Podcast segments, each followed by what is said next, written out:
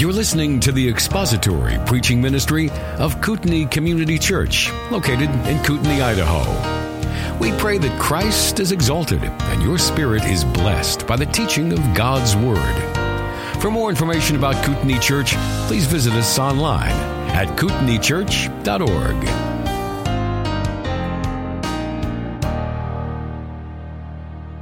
is my desire to speak to you this morning about the ministry, the Christian ministry of hospitality. And I've entitled this morning's message, Hospitality, a Neglected Essential. Hospitality, a Neglected Essential. It is uh, January 1st. We are together here on this first Sunday in January. And January is an interesting month, and January 1st in particular makes it interesting because this is typically the time when we make resolutions of self reformation. Probably the most common of which is that we're going to get in shape and lose a few pounds in this coming year. That is undoubtedly the most often made resolution and the one most often broken by February. You know, January, the month January, is actually named after the Roman god Janus. It comes from the Roman god Janus, and the Roman god Janus was portrayed in a most interesting way. He was portrayed as having two faces. And the reason he was portrayed as having two faces was that he was thought to be able to look both into the future and the past simultaneously.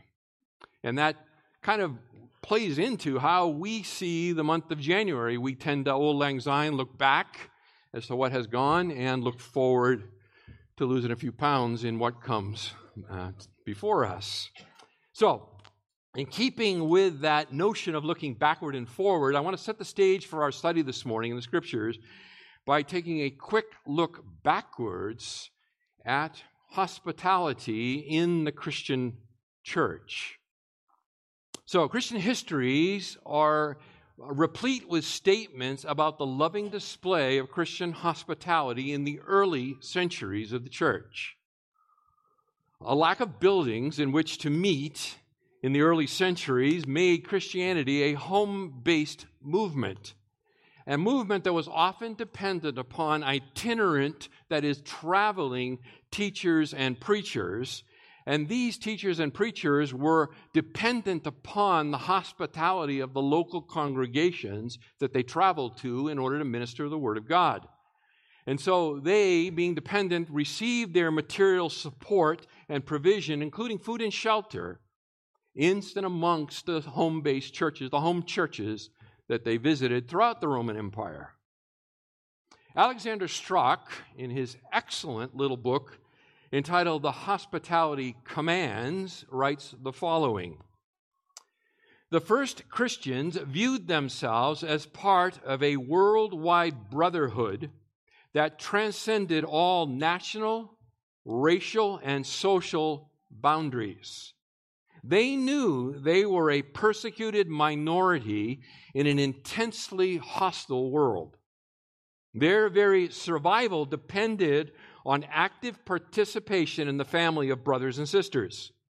Hospitality, therefore, became one of the most significant practical expressions of this worldwide family of brothers and sisters, and thus became one of the birthmarks of primitive Christianity. Close that quote. Now, as the centuries progressed, Christianity became eventually the established religion of the empire in the fourth century. And when that happened, its pilgrim status was forgotten, and with it, the practice of hospitality waned. We find how much it had waned when we get to the 16th century, that's the 1500s when John Calvin is mourning the demise of ancient hospitality, and he said, and I quote, this office of humanity has nearly ceased to be properly observed among men. For the ancient hospitality celebrated in histories is unknown to us, and inns now supply the place of accommodations for strangers. Close quote. That's enough looking backwards. Let's look forwards. The word hospitality or hospitable, that Greek word is actually comprised of two Greek words put together. The first word, uh, philos, means loving. The second word, xenos or xenos, how, depending how you want to pronounce it, means a stranger or a guest. So the word hospitality or hospitable conveys the idea of a love of strangers or a love of guests. That's what the word means. So, what I've got for you this morning is five sermons crammed into one. So, we're going to have to bale our hay, and we are not going to be able to explore all that I would love to explore with you with regard to this topic. But here's the outline for you it's very simple. I have five statements. five statements. Five statements that help shape our understanding and practice of hospitality. Five statements that help shape our understanding and practice of hospitality. Okay, number one, first statement hospitality is a command, not a gift. Hospitality is a command, not a gift. Newsflash.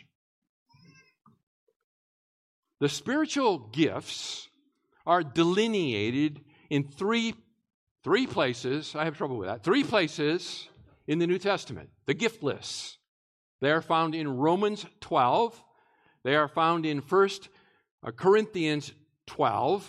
And they are found in 1 Peter 4. Those are the classic gift lists of the New Testament. That's where you go to find the spiritual gifts listed. We're not going to go there this morning. We're not going to take the time to do that. I'll just try, you can check me, go on your own and check there. If you go to the gift lists and look at them, you will not find hospitality listed. It is not there. It is not there. And the reason it's not there is because it is not a gift. Hospitality is not a spiritual gift. Hospitality is instead a command. It is a command. So open your Bibles. I will demonstrate this to you quickly in Romans chapter 12. Romans chapter 12 and verse 13. Romans chapter 12 and verse 13. Romans 12, 13. Contributing to the needs of the saints, comma, practicing hospitality. Contributing to the needs of the saints, practicing hospitality. Now, this word practicing it is it is uh, it is a present active participle. We'll just tell you that. Okay, in the Greek, it's a present active participle. What does that mean? It means it's conveying the idea of an active, ongoing action. It could it could be translated. In fact, if you if you're using a New American Standard and it's a study Bible with margin notes, you'll find it down there. The idea of pursuing hospitality. I would translate it actively pursuing hospitality. I think that captures the present active participle that is translated here in practicing hospitality. Now, that's not a command. A participle is not a command. But I'm saying it is a command. And the reason I'm telling you that it is a command is because actually to find the command for this passage, the, the controlling verb of the passage is found in, in chapter 12, verse 2. So we have to go back there to chapter 2. This is the command that then controls everything that rolls out under that, of which actively pursuing hospitality is but one illustration. So here you go. In verse 2, do not be conformed to this world, but be transformed. There's your controlling verb, and it is a command. By the renewing of your mind, so that you may prove what the will of God is, that which is good and acceptable and um, perfect. Good and acceptable and perfect, right? Be transformed. There is your controlling verb, your command verb, present middle imperative that sets up the rest of chapter 12. In other words, how does the transformation show itself, Paul? And he lists them out. And, and all the way to verse 13, the active pursuit of hospitality is the implementation of the command to be transformed in your thinking. and proving the will of God, that which is good and perfect. Okay? So the command is in verse 2. The, the specific illustration or activity of that command occurs here in verse 13. All right, we're going to have to keep moving. Sorry. We can spend more time there, but we're not going to. We're going next to Hebrews chapter 13. All right, and that's just the way it's going to have to be. Sorry. Hebrews 13. And I don't feel bad about preaching this because by the time Jim gets to this, you'll have forgotten everything I've said. Particularly because he prayed that the Lord would return this year.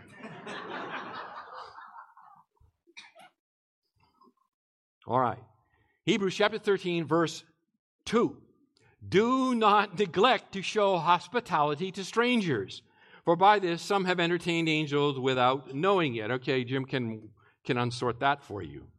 But what I'm interested in is the do not neglect to show hospitality to strangers. Pedal, present, middle imperative. It's a command.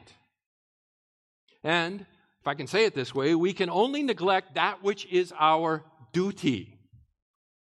That which is our duty is what we can neglect. And we are not to neglect it, the writer says.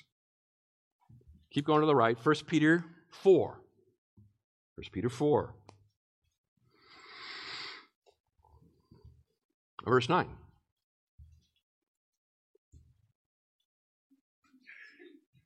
First Peter 4 and verse 9.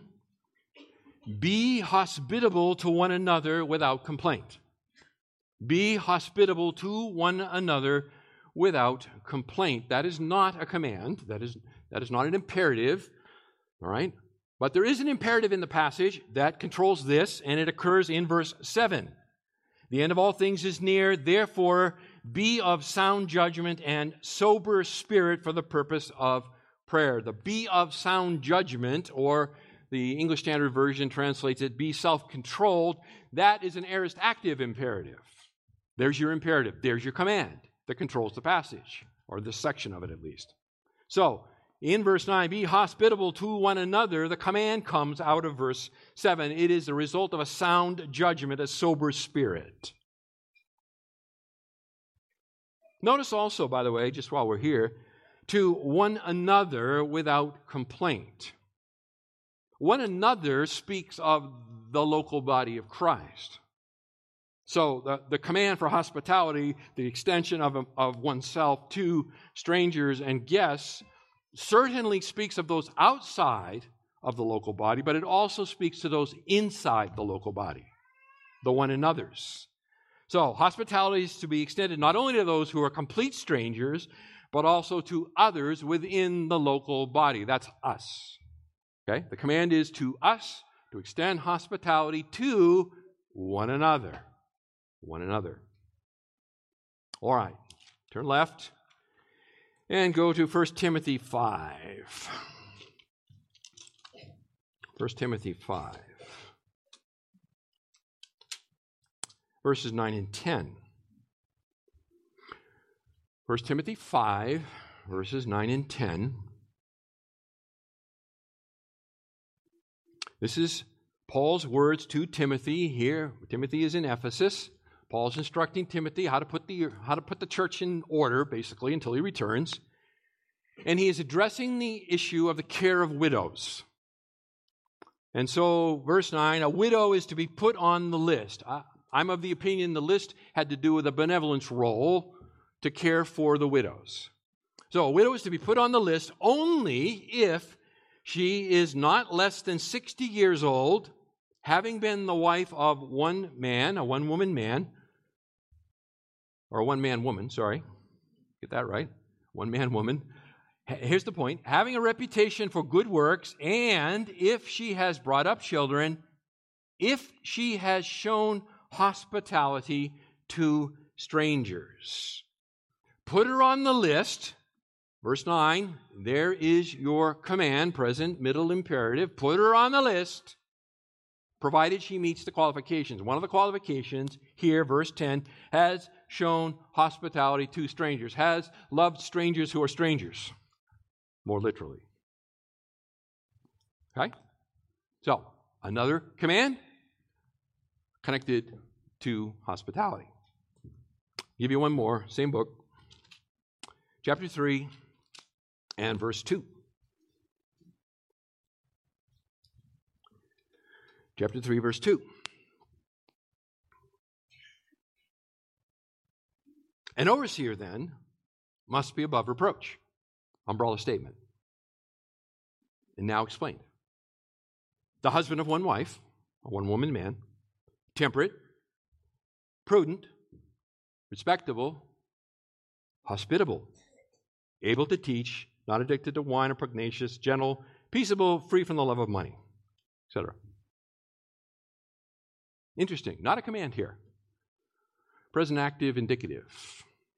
Dei. It is necessary. Okay? It's, it's often referred to as the divine necessity. In order to, for one to be above reproach, these things must be true of him. And then they're delineated. Hospitable is one of the requirements for an elder. Now, here's the interesting thing. I want you to notice that the responsibility in this passage for hospitality falls on whom? It falls on the man, not on the wife. It falls on the man, not on his wife. What this means is that hospitality is the responsibility of male leadership within his home. It is a measure of what it means to be mature in the Christian faith. In other words, that a man must shepherd his wife to a place to extend hospitality. He must shepherd his children to a place to understand, value, love, and practice hospitality so that this vital and essential character of Christian conduct reveals itself.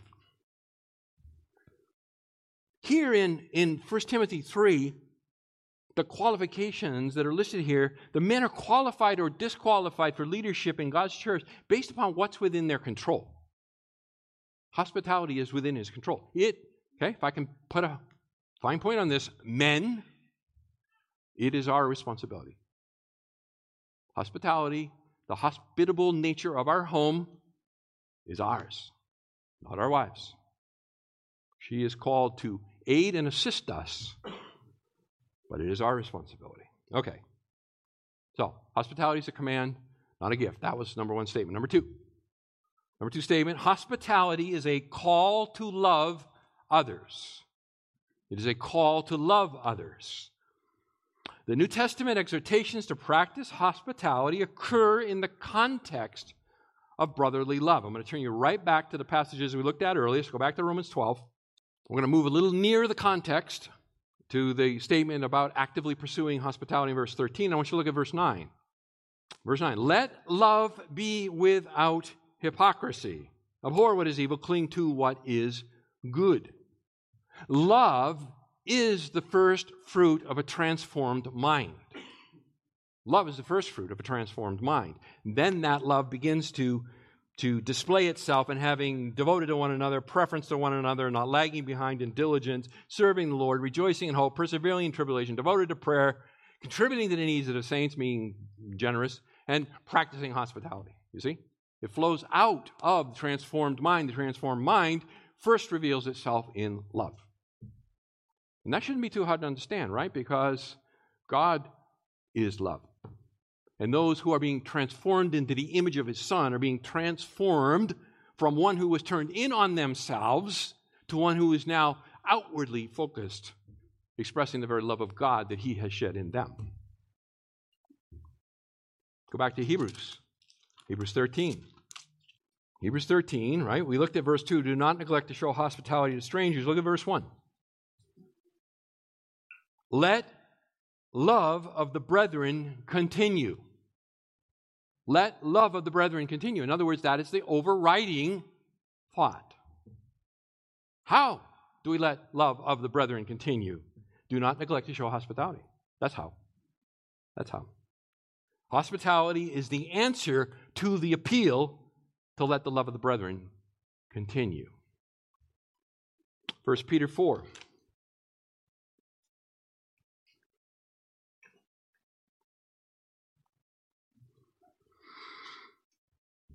We found the command in verse 7, but look at verse 8. Notice again the close context with love. Above all, keep fervent in your what? Love for one another, because love covers a multitude of sins. Be hospitable to one another without complaint. Okay? Keep fervent, ektenes, persistent effort, resolve, straining. The picture is like an Olympic athlete in training, pursuing to the fullest extent what their body is capable of. Okay? We're to strain at this. Now, this kind of love that we're being called to is a, is a costly love. It is a costly love. In other words, the, the biblical expression of hospitality will cost us something. At very minimum, it will increase our food budget. Okay? But, but believe me, that's the least costly part of it all but it is costly. It's time consuming. Probably the most valuable resource we have, right? Our limited time. It is time consuming. It is fatiguing. It is fatiguing. And it is privacy denying. Privacy denying. I just want to go home and kick back but the active pursuit of those who are strangers to us in an expression of hospitality will be costly, time consuming, fatiguing, and privacy denying. Therefore, there is a need to resist the temptation to complain about it, to complain about its costliness, that it's burdensome, that, it, that it's occasionally irritating. And so, look at verse 9. Be hospitable to one another, notice, without complaint. Gaguzmas, I love that word. Right? It sounds like complaint. Gaguzmas, gaguzmas. It means murmuring, grumbling, complaining. Okay? We are to be hospitable to one another. Now it's talking about within here, without complaining about each other. Because you know what? Some of us are kind of irritating off putting,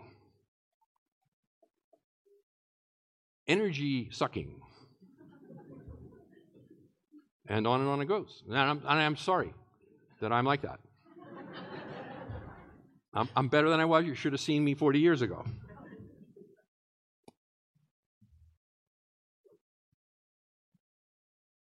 Hospitality is gospel driven, not works produced. This is not a call to a works effort. This is the fruit and outflow of the gospel. Romans 5 5, Paul writes, The love of God has been poured out within our hearts through the Holy Spirit who was given us. It is not our love to God, but God's love to us through the Holy Spirit that captivates and controls our hearts changes our orientation, turns us from being bent inward on ourselves to turning and moving outward to others, just like God had toward us when He sent His own Son into this world to die for our sin. Hospitality is a command, not a gift. Second, a call to love others. Third, hospitality is a centerpiece of Christian community. Hospitality, third, is a centerpiece of Christian community. It goes like this We have been placed into one body by baptism, spirit baptism, right? Jesus is the baptizer, the Spirit is the medium in which we are baptized, and thus we share the common life of the Spirit. It's a reality that is on display every time we partake of the Lord's table. The classic text, 1 Corinthians chapter 12 and verse 13. For by one Spirit we were all baptized into one body, whether Jews or Greeks, whether slaves or free, we were all made to drink of one Spirit. Therefore, the church is a family. We are the family of God. In fact, brother, sister, brethren, those expressions are used 250 times in the New Testament in reference to the believers. We are the brethren. We are brothers in Christ. We are sisters in Christ. Okay? Why is it used so much? Because it, it, it communicates the reality of who we are in Christ. We have become a family. And when a church begins to truly understand the profound theological truth of our brotherhood in the Spirit, then we cannot help but overflow in love to one another. It's natural. It's unnatural to the unredeemed, but it is natural to the redeemed. And love is, uh, uh, back up, let me say that. Hospitality is, that's the word I'm looking for. Hospitality is a centerpiece of that kind of, of love, of that kind of familial family love. Let me demonstrate it to you in, in 3 John. So I'll turn you to 3 John. Beginning verse 5. Beloved, you are acting faithfully in whatever you accomplish for the brethren, and especially when they are strangers. And they have testified to your love before the church. You will do well to send them on their way in a manner worthy of God. They went out for the sake of the name, accepting nothing from the Gentiles. Therefore, we ought to support such men so that we may be fellow workers with the truth. Now, I want you to notice there in verse 8 the word support. And again, if you have margin notes, look at your margin note, and you will see that, that a better, a more literal rendering would be to receive such men as guests to receive such men as guests. And so if we were to say read it that way, we would say, therefore, we ought to receive such men as guests so that we may be fellow workers with the truth. In other words, receive them into our homes, right? These are traveling itinerant preachers. Receive them into our home, provide for them, send them out with what they need to continue their ministry. Don't let them rely on the Gentiles to fund it. People of God fund it. Receive them as guests. Now, that idea is even more strongly conveyed actually in the New, Amer- or the New International Version, the NIV. They actually go so far, and, and it has to do with translation theory and formal equivalence and dynamic equivalence and all of that sort of thing. But, but they render it show hospitality to such men. They go right there and pin it down. Okay? And that is what's being talked about. Okay? Show hospitality to such men. Why? So that we may be fellow workers, or more literally, prove ourselves to be fellow workers with the truth. So, hospitality is a command, not a gift. Hospitality is a call to love others. Hospitality is a centerpiece of Christian community. Number four, hospitality is a characteristic in which to grow. Hospitality is a characteristic in which to grow. Like every other aspect of the Christian life, we are called to a spirit empowered striving to grow in obedience to the Word of God, which results in progress toward the image of Christ. That is the Christian life. Another way to say that is that we are practicing hospitality as a growth in sanctification. Said another way, none of us have arrived. None of us are yet perfectly in the image of Christ. We are all in progress, and we are all at different places in that progress, and, and sometimes in different places with regard to various Christian um, character attributes in the pursuit of Christ. In other words, in some places, we are remarkably and demonstrably more like Christ than we were when we were first saved, and in other areas, eh,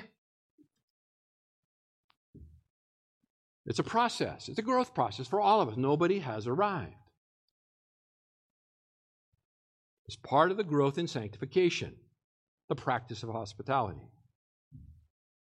Now, this is probably a good place to say this, so let me say it.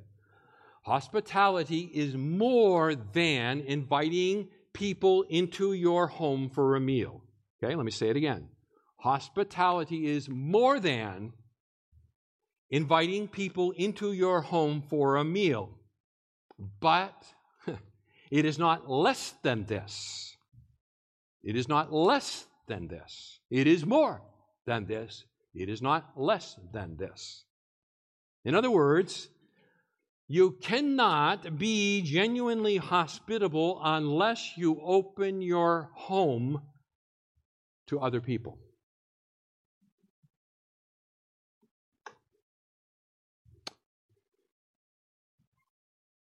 I have had the privilege of doing many weddings through the years and love the opportunity to stand before a young couple and kind of launch them with last words.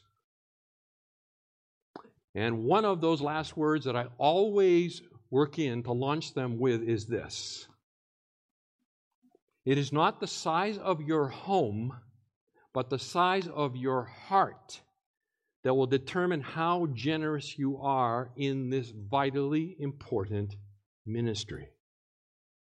It is not the size of your home, it is the size of your heart. In other words, young people starting out, I know your small apartment, don't have much, sitting on milk crates, eating off of trays. Okay, I understand that. But that is not a governing factor. The governing factor is the size of your heart towards strangers and guests. That will determine how hospitable one shows himself to be. Okay? So that's great to know that because that is liberating. That is incredibly liberating. In other words, there is nobody here, nobody here who cannot, praise the Lord, fulfill God's command to us. Isn't that wonderful? Can we rejoice in that? Amen? You bet. Because hospitality is the outworking of the transformed life, I've said there are some who have made greater progress than others, but that's, that's okay. Nobody's mastered it. Everybody's working at it. Nobody should be content in their progress. We should all be leaning in, striving after, seeking the Spirit's help in excelling still more. Think of Paul's words to the Thessalonians, right? Excel still more. In this soul satisfying endeavor. Now, if you are just starting out, let me suggest to you some practical tips. Practical tips on how to begin a ministry of hospitality through your home. Some of this is old hat to you folks, others, it may be new ideas. So here they are. First off, make a list of the people you want to invite home to your to your home after church. Make a list.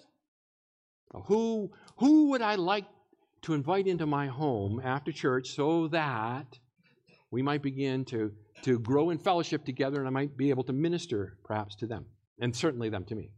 So make a list. Second, clean the house and prepare the meal on Saturday. Saturday. Put the meal in a freezer if necessary. Okay? You could even cook in advance a series of meals and freeze them and have them. Bang. Collect and file inexpensive recipes, ladies. Men, remember, you are ultimately responsible for this, but your wife called to be your helpmate. Right? Come alongside. So, collect and file some inexpensive recipes. Four, purchase a guest book purchase a guest book and begin to make a record of those who, in God's grace, have come through your door and into your home. It is incredibly encouraging to look back. I wished we had begun at, our, at the very beginning, and, and we didn't. We began more than 20 years ago, and, and the book is a, is a delight to look through. Sometimes we're going, Do you know who those people were? No, I don't know either. well, we've had tons of missionaries come through our home through the years. Very encouraging. So, suggestion. None of these aren't commands, by the way, right? These are not commands, but I think I have the Lord's Spirit. These are these are suggestions.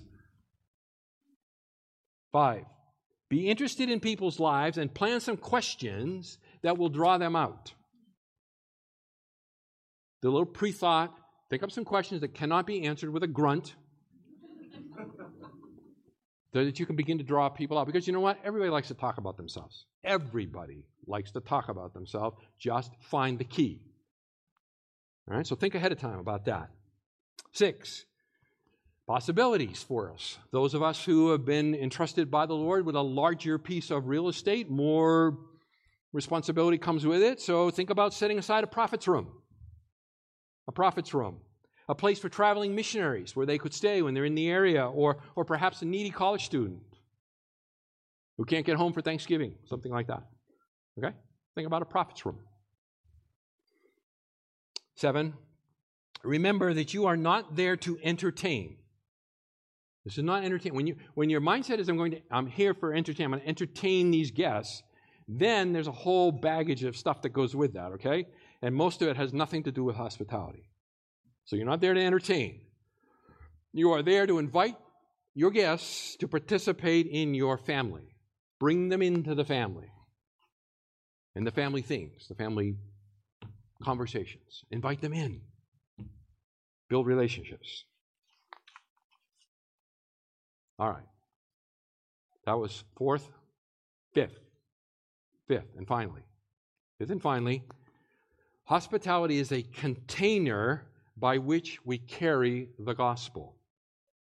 Hospitality is a container by which we carry the gospel. Hospitality displays and reflects the character of God. It reaches out to unwanted, needy people who cannot reciprocate. Listen to Jesus' words in Luke 14, verses 12 through 14.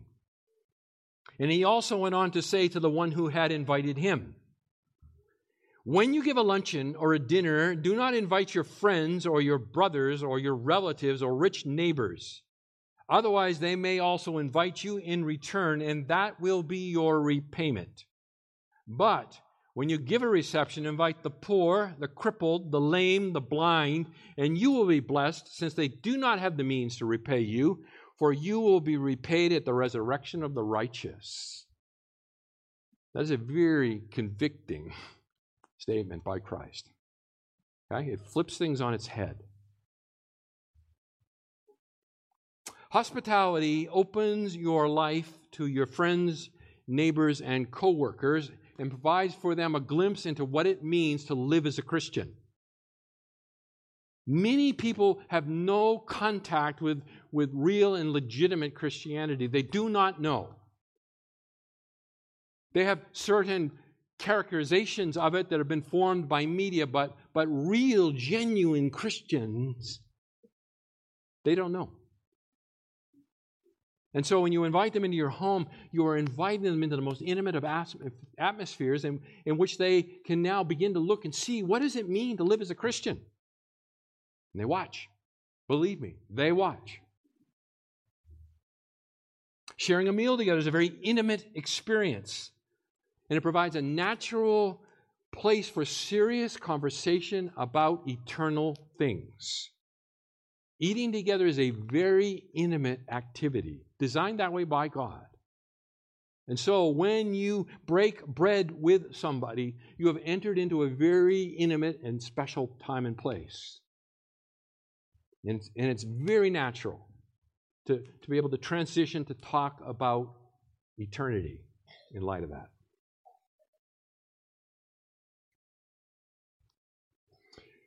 Taking a needy person into your home. Now we're kind of up in the ante here, okay?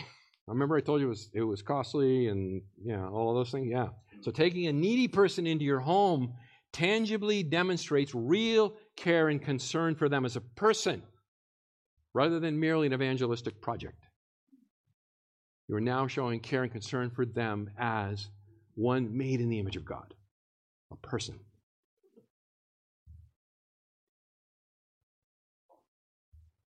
It is hospitality, by the way, that stands behind the history of the church's early involvement in care for the poor and the needy. In fact, springing up by the time of the fourth century was the early founding of hospitals and hospices. Same root word. Hospitals, hospices, hospices. Same root word.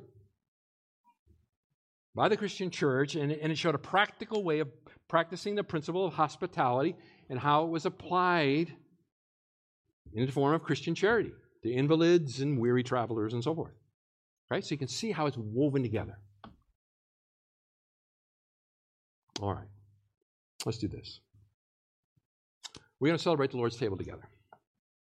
The Lord's table is a marvelous illustration of hospitality. Marvelous illustration. We who were once strangers and alien, aliens, separated from God by and in our sin and iniquity, Christ has now invited to eat, to dine together with him in intimate fellowship, table fellowship in the coming Messiah's kingdom. You understand that? we who were once separate have been invited in to eat together with Christ in his coming kingdom. We join together regularly to remember this promise and proclaim its certainty to one another as a means of grace to rekindle within our souls our passion for Christ. Thank you for listening to the latest podcast from Kootenai Church. If you'd like to learn more about Kootenai Church or to donate to our church ministry, you can do so online by visiting kootenaichurch.org. We hope you enjoyed this podcast and pray you'll join us again next time. Once again, thank you for listening.